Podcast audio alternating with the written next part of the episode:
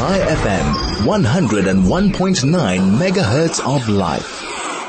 Well, what I can tell you now is that we're heading over to Israel to speak to Avi Kay. He's the father of Ellie Kay. and guide at the Kotel. And it's been a bit of a interesting, busy week at the Kotel, hasn't it, Avi? Please update us. Hi, how are you doing? I'm very, very well. Uh, what Good, good. are some of the things that have been happening at the Kotel at the moment? Okay, so the Kotel, as you said, has been very, very busy. It's uh, full in tourism season and uh, everybody's here. And it's just been, there's been a lot of dignitaries that have been, there have been dignitaries coming in from Germany. Um, and that was a very interesting interaction at the, at, at the Kotel. And uh, there's been a lot of um, general people coming in, a huge amount of youngsters coming in for their bar mitzvahs.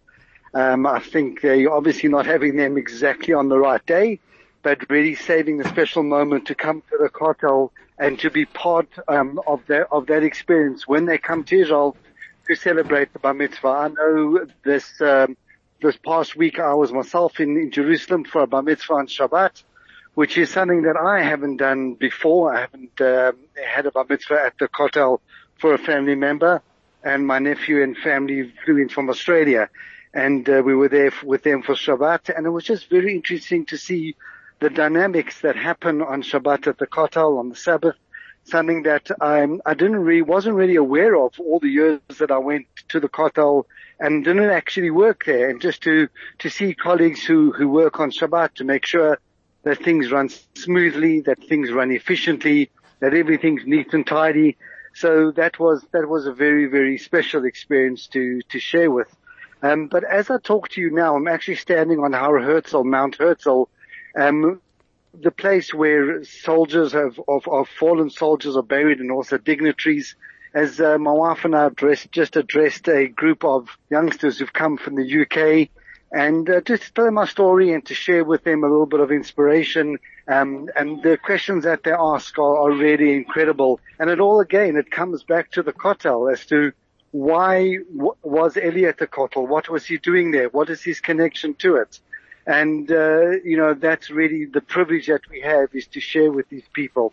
Avi, But, uh, uh, maybe- can I can I just Yeah. ask you about that first point that you made about the Germans? Sure. Because uh, I think that some people may have seen clips going around about it uh, and were not sure what it actually signified. So I just thought it'd be a good opportunity to get a clarification from someone who's really there, what happened uh, and and how it's been resolved. Okay, so a disclaimer is that I haven't um, had read the official briefing as to to what really happened. I actually just heard about it more as uh, as as gossip, um, walking into and to, into work and speaking to people. Um, but I really believe that it boils down to communication, and something that I've said very often on the show um, is that the Kotel is not only a historical site, it's also a holy place, and it's a place of worship and dress code should be taken very seriously and people should think ahead when they're coming to the Kotel as to how to um, dress correctly. And on the other hand, those who are there and are employed to make sure that the the religious significance and the holiness is observed eh, should be able to conduct themselves in such a way that is amenable to people where they are open and friendly and able to express themselves in a way that's non-confrontational. Um, I think if those two ideas are taken to heart, then uh, we shouldn't have any problems going forward. I know as the, the Kotel Institute has worked very, very hard to make sure that they employ people that are well versed in, in multiple languages. They can speak in a way that is calm and a way that is clear so that we don't have misunderstanding. Um, more than that, I don't really want to comment because I haven't read the official brief.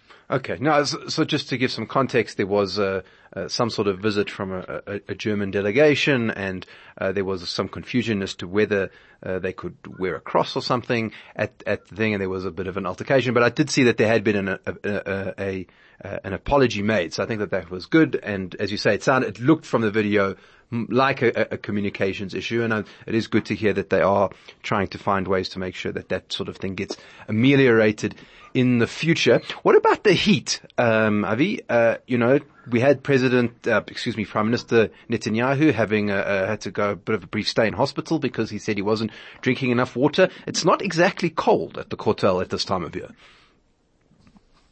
To give you an example, I arrived at the Kotel yesterday at about three o'clock in the afternoon. And I had brought three liters of water with me. um, before I knew it, one and a half liters was down. There was one bottle of water and then I sort of sipped on the other bit towards, you know, the rest of the evening.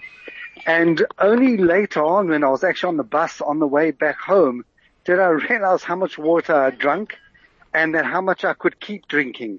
It is phenomenal how much you, um, you sweat, how much liquid you go through. Um, and it's very, very important to, to, to just look after yourself and drink even if you don't feel like it make sure that you're drinking at least three liters during the day and a liter either before or afterwards to keep yourself hydrated. Just uh, as an aside, the army um, in this type of heat doesn't do exercises during the day. So your army bases are very full with soldiers sort of lying around, so to speak, during the day. And most exercises are done at night because it's just absolutely too hot for them to, to, to operate in this type of heat. So yes, just to take care of it and take care of yourself. But maybe just to share a, a, personal story that happened with me yesterday at the Kotel. We've, we've got 45 the, seconds left, Avi, so if you can do it in 45 okay. seconds. The bottom line is that a chap and his wife came to the Kotel and he was blind. Okay. And I was able to take him down and uh, help him and pray with him, which is something you wouldn't have been able to do. So just really, really being, being able to add a certain amount of value. Now that's um, that's amazing, Avi, and uh, and a, a, great story. And, and, you know, it's it's not such an easy place to get down to as well. You know, the stairs and security and all sorts of things. So so being able to do that is an an excellent. Uh, yeah, as you said, adding a lot of value, uh, and adding a lot of value by bringing the Kotel closer to our community. So thank you so much and we'll chat to you again next week. Pleasure. Thanks so much. That is Avi, uh, Avi Kay talking to us about the Kotel.